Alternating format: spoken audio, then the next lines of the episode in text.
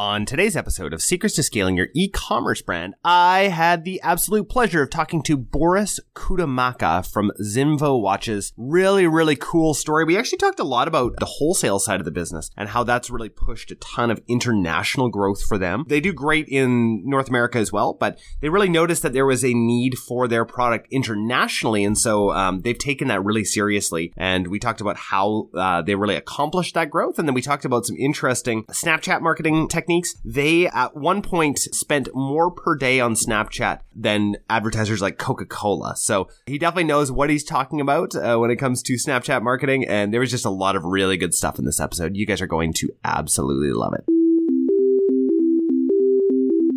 Today's episode of Secrets to Scaling Your E-commerce Brand is brought to you by Mindful Marketing. At Mindful Marketing, they use ads to get you off using ads. Most e-commerce brands rely heavily on Facebook, Google, Snapchat, Twitter, and all the other paid platforms for the majority of their revenue. At Mindful Marketing, they use paid ads to help you build a community of loyal and repeat customers that will exist long after Facebook and Google do. In fact, Mindful Marketing wants to offer you a free e commerce growth plan that they normally charge $500 for. A recent growth plan customer said, Our ROAS tripled overnight after implementing their tactics. These guys are no joke at Mindful Marketing Co. So go to mindfulmarketing.co slash grow to claim your free e-commerce growth plan today. Now on to today's episode. I am super pumped to have Boris Kudamaka from Perfect. I got the name right. I got the name right. And now I'm thinking to myself, "Oh my gosh, I'm gonna get I'm gonna get your uh, company name wrong."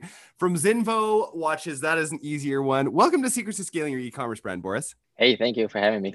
Super excited. Yeah, yeah, it's so nice to have you. Right now, you are in Dubai. Uh, I'm in yeah. right around Van- Vancouver, uh, and we're making this happen. So thanks so much for coming on. Thank you. Yeah. So for people who don't know you, can you tell us a little bit about who you are and what you do?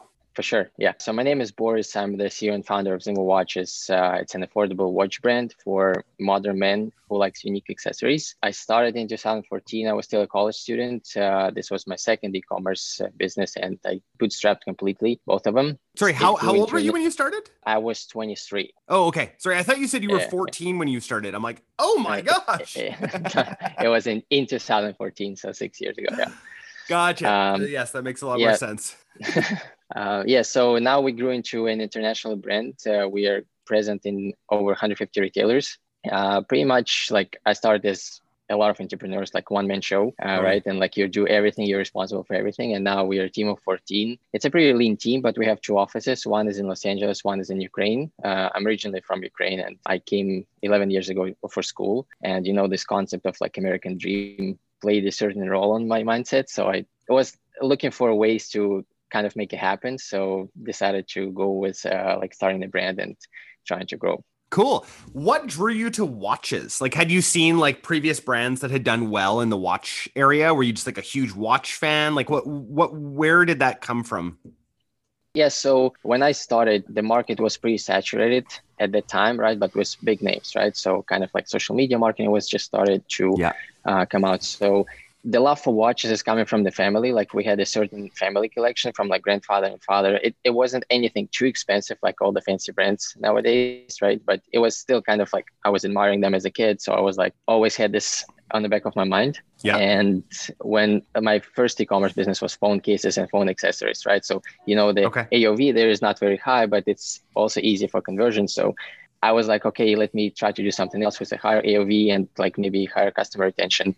And I just like jumped into watches and then the market was pretty saturated. So I was like, okay, I need to do something a little bit different if I want to make this happen. And it somewhat worked out. Cool. What was that differentiator for you, like comparatively to some of the other brands that were out there? I mean, uh, I'm thinking I've I've actually had a few of the of the bigger watch brands on. I've had like Vincero, I've had the CMO from Movement on. Yeah, yeah. Where where do you fit in in all of that? Yeah, so if you look at the market, uh, it's a lot of like micro brands who started with like a s- simple design, right, that appeals to everyone. And that's exactly the way I started in 2014, but it was mostly like my market test and the segment. So we came out with like $119 watch pretty easy and i was like okay let me just go for it. But i had the idea of like something more unique which is our blade line right? It, it has a one second spin turbine where we replace the seconds hand with like a turbine and it has inspiration from like motorsports. I'm a huge fan of cars and the aviation right? So it's kind of like going from there so this concept took two years to develop. And then at that time, I was already one year into the business of testing like how the watches, how the customers react to like a new watch brand on social media. And then the moment we come out with the blade, we grow 12 times the next month, right? So like we introduced wow. the blade on, uh, in 2015. Instagram just launched the videos like four days before. So it was the perfect timing to kind of like show the rotating turbine on the watch. So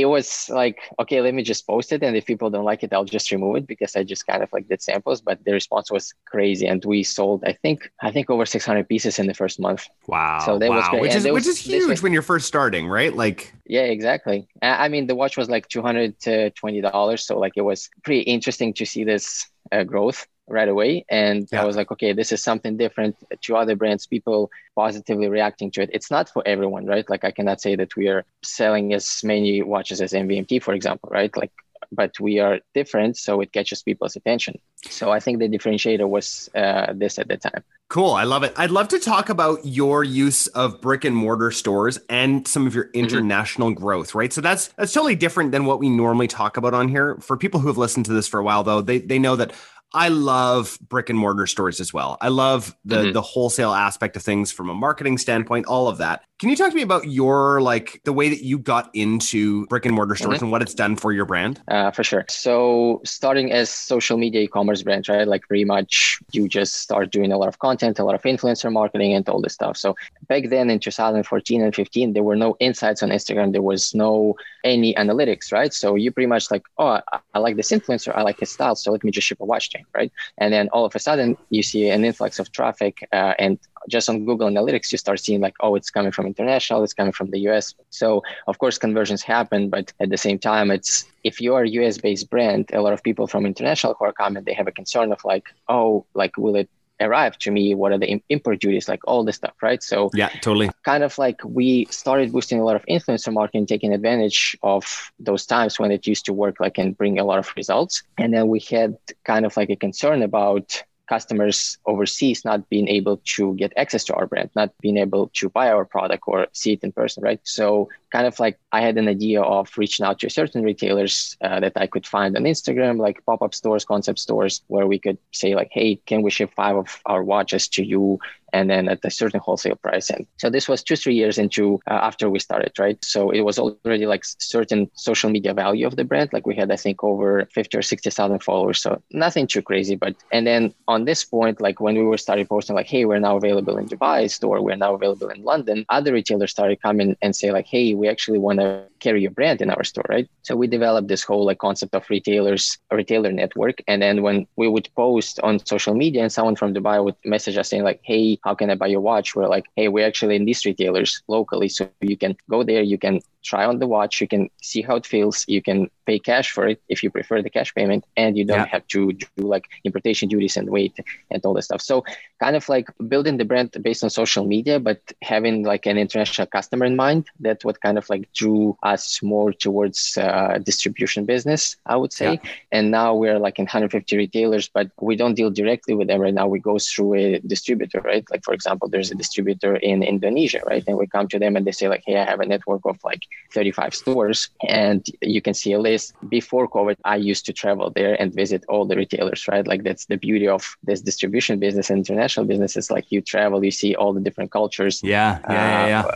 And it's like, for example, in Dubai, people like black watches, but in Asia, they like gold watches, right? So it's like you always see the customer, you try to understand their style. So that's kind of like how we got into it. And it's been a successful strategy for us just because you know a lot of people a lot of brands have philosophy of like oh we cut out the middleman just because like we want to bring it cheaper to you right? But yeah. i don't think we're an expensive brand. We're like in $250 $300 price point for like a nice automatic watch with like great movement from seiko. But we're just trying to make it accessible to the consumer. So we're still building the brand about the cons- uh, around the consumer. It's just yeah. we're making it easier for them to acquire it. Yeah gotcha gotcha. Yeah that's great stuff. I'd love to chat marketing now. You know, mm-hmm. as, as, far as marketing is concerned, some of the stuff that, you know, that I'd been reading before about what you guys are doing is pretty heavy on Snapchat. Yeah, talk to me a little bit about what's working over there on Snapchat. I think a lot of people are interested in diversifying their their traffic sources right now. So Snapchat, we had a huge success story when they just launched ads, and I happened to know someone internally, and they gave us beta access, right, to Snapchat ads. They had no pixel at the time. They had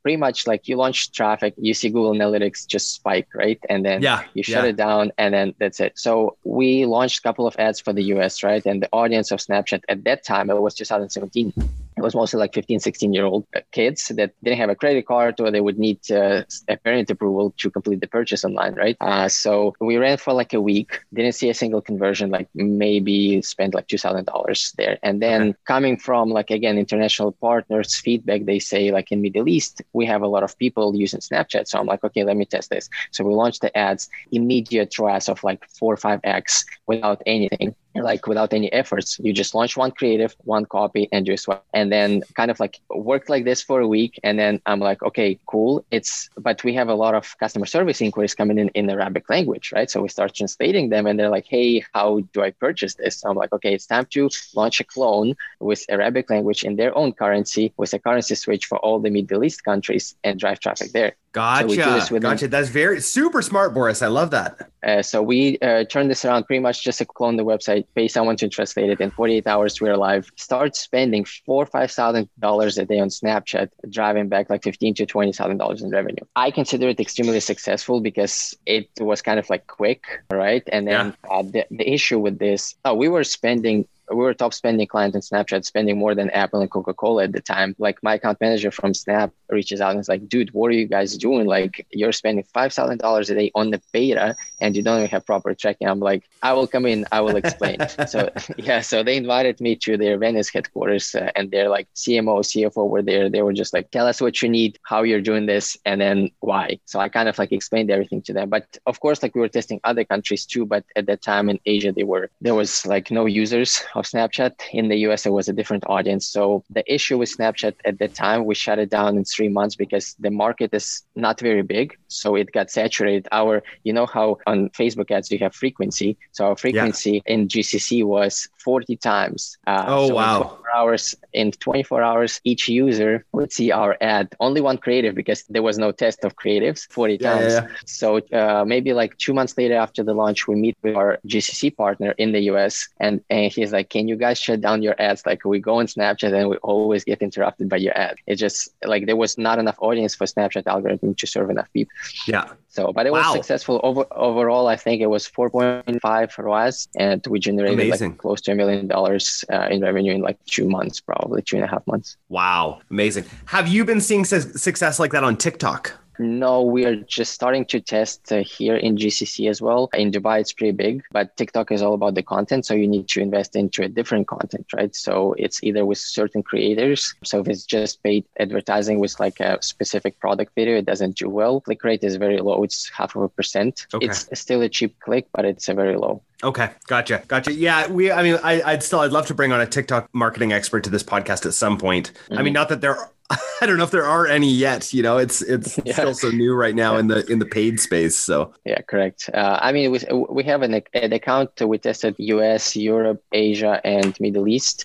Middle okay. East tends to have a bit better statistics, but still like no conversions or anything coming in. So we're just putting it on pause. I hoped it would be same as Snapchat, but unfortunately not. Yeah, I, have heard some really good things from um, people in my mastermind about trying mm-hmm. out TikTok with a bit of a lower ticket item. It seems to work really, really well. They're yeah. seeing super positive results, but uh, but again, it's it's one of those brand new advertising platforms that it's going to take a while, right, before they yeah. get it. I feel like Snapchat is sure. just there now, right? Like Snapchat's finally there where it's fairly predictable and people aren't really hopping on board, and so hopefully TikTok can yeah, get there. Yeah, uh, yeah, we're st- we're still doing a, a little bit of Snapchat, just kind of like to try on the test and see how it performs, but the budgets are very small. It's probably like $100 per day. We run it for a week, see the analytics, and then we just shut it down if it's not working. Yeah, yeah, yeah, yeah. Awesome. Boris, I got to ask you the question I ask everybody who comes on this podcast. What is your secret to scaling? Secret to scaling, I would say it's a good product that can be a little bit different from what it is out there, right? Like from the competition, it's either, for example, for a clothing company, it's a better materials that are used, or like for us, for example, what the secret was a different watch concept. Yeah. So I think it's a product. Of course, it's better be affordable because people now know everything that I would say like we're not a premium brand that at with a price point like a thousand USD, right, for a watch. So I would say it's the product and the team behind it because if you get also passionate people who are like believing the company and just like working overtime and like, hey, this is what we have to do, and they want to build something big. When they say like, for example, hey, I'm a part of this company, and yeah. they can be proud of it. So I think that's a secret to scaling. And uh, of course, like we had different people in our team, right? Like some were motivated, some were not, yeah. and 100% everything depends on the team and the product behind it. Yeah. Totally. Totally. Oh, this is great stuff, Boris. Uh, we're going to move on to our lightning round here. Okay. What is your favorite tool or app that you're using right now? Right now, I like Asana task management just because like it's an easy way to stay in the team, get updates on the projects because like we are not working just on our project, but also for projects on our partners international, yeah. right? Like we need to adjust the pricing based on the currency. We need to launch the website clone for them. We need to do like some Facebook marketing to drive some traffic, retargeting for their website. So it's a lot of stuff on our plates, right? And Asana just track all of this, the progress and stuff. For personal, I like Things. It's another task management, but it's mostly a daily checklist. I like Klaviyo for email marketing. I think it's probably the best tool out there for e-commerce just because yeah. it integrates perfectly with Shopify and like all the stuff you can see about any customer and segmentation. It's perfect. I think on the Klaviyo side too, like I've got some friends who are, you know, testing out some different email platforms. The issue mm-hmm. with that is that everyone's building all of their integrations with Klaviyo in mind, you know? So it's like, why would you not yeah. use Klaviyo? Like it's just, exactly. it's where all the integrations are happening. So yeah, exactly. I mean, we we started using Klaviyo from day one, and we're still using it, and it's like it just does everything we want it we want to do. Yeah, for sure. Another question for you: What's your favorite podcast or audiobook that you're listening to right now? podcast uh, i don't have a specific one i uh, listen to many e-commerce podcasts just like on the different topics uh, whenever i have time uh, just because like even though we're doing a lot of wholesale business i'm still a e-commerce spirit right just because totally. that's how we started and i like all the like conversions and metrics and pixels so i just find a topic that i want to listen about or just come across so i listened to a decent bunch. I, I can't remember exact names, but it's mostly e-commerce podcasts. So I can awesome. get some useful information out of it. Yeah, yeah, love it. That's great. Uh, another question for you. Last question. If you could sit down with anybody for an hour, have some coffee, tea, beer, wine, uh, they have to be alive. Who would it be? Probably Jack Welch from General Oh, that's Electric. a good answer. Yeah, that's a great answer. the reason for this is I think he's the best manager in the world. Like he could build the company and people, unite people around the idea. Uh, some skill that I would, this skill always needs improvement. And this is something that I'm working towards. But again, like when you're not a big team, you need to like perfectly manage everyone. But a lot of times you just want to do it yourself because it's quicker, right? So yeah. I think Jack Welch would be probably my go to for now, like till I, and maybe for the next couple of years, just because I know that I won't become a much better manager than I am right now today. I'm trying to, but still, it takes a lot of time and skills. Yeah, yeah, yeah. Oh, great answer. Boris, it was so nice to have you on uh, the podcast. I really, really appreciate your time. Where can people find out more about you and more about Zinvo? So, our website is zinvowatches.com. Our Instagram is just at Zinvo. My personal Instagram is at b.y.k, my initials pretty much. Okay. LinkedIn by my name, Boris Kudamaka. I can send you some links so you can include them. Um, perfect, perfect. Yeah, we'll yeah. we'll put that all in the show notes. Any awesome. closing thoughts before we uh, before we end this? I guess to all the listeners is I would say never be afraid of pursuing whatever you do, but at the same time, you always need to watch the trends. And if you have a certain uh, skill, uh, apply it to your maximum, right? To, whatever you do. And then if you have a certain direction you're going to, like, for example, starting an e-commerce brand for myself, there was a goal, right? But we kind of shifted into wholesale business and it's doing great for us. So it's something that we adjust along the way. So this is something I would just remind uh, your listeners to is like, uh, watch where you're going and then choose the right path. Awesome. Love it. If it's working. Yeah. Thanks. Thanks again so much for your time and for, uh, yeah, I'm sure our listeners will get a ton out of this one. Thank you so much. Sure. Uh, the reason for this is I think he's the best manager in the world. Like he could build the company and people, unite people around the idea. Uh, some skill that I would, this skill always needs improvement. And this is something that I'm working towards. But again, like when you're not a big team, you need to like perfectly manage everyone. But a lot of times you just want to do it yourself because it's quicker, right? So yeah. I think Jack Welch would be probably my go to for now, like till I, and maybe for the next couple of years, just because I know that I won't become a much better manager than I am right now today. I'm trying to, but still, it takes a lot of time and skills. Yeah, yeah, yeah. Oh, great answer. Boris, it was so nice to have you on uh, the podcast. I really, really appreciate your time. Where can people find out more about you and more about Zinvo? So, our website is zinvowatches.com. Our Instagram is just at Zinvo. My personal Instagram is at b.y.k, my initials pretty much. Okay. LinkedIn by my name, Boris Kudamaka. I can send you some links so you can include them. Um, perfect, perfect. Below. Yeah, we'll yeah. we'll put that all in the show notes. Any awesome. closing thoughts before we uh, before we end this? I guess to all the listeners is I would say never be afraid of pursuing whatever you do, but at the same time, you always need to watch the trends and if you have a certain uh, skill uh, apply it to your maximum right to, to whatever you do. And then if you have a certain direction you're going to like for example start an e-commerce brand for myself there was a goal right? But we kind of shifted into wholesale business and it's doing great for us. So it's something that we adjust along the way. So this is something i would just remind uh, your listeners too is like uh, watch where you're going and then choose the right path. Awesome. Love it if it's working. Yeah thanks thanks again so much for your time and for uh yeah i'm sure our listeners will get a ton out of this one. Thank you so much. Hey guys. We hope you really enjoyed today's episode. Can we ask you a favor? Hit subscribe so that you never miss an episode and share this with your e-commerce store owner friends. We also love reviews. So if you could leave us one on Apple Podcasts, that would mean so much to us. Just a reminder from the beginning of the episode our team at Mindful Marketing is rapidly growing, and we have room for one new brand a month that's looking to grow. Now, before you apply, please note that we're only looking for businesses that are ready to scale and have the capacity and the inventory for a large influx of orders. This opportunity is only available to brands that have had at least one year of sales history and are ready for explosive growth. If this sounds like you, go to mindfulmarketing.co slash apply and start the process today. I hope you guys have a great week.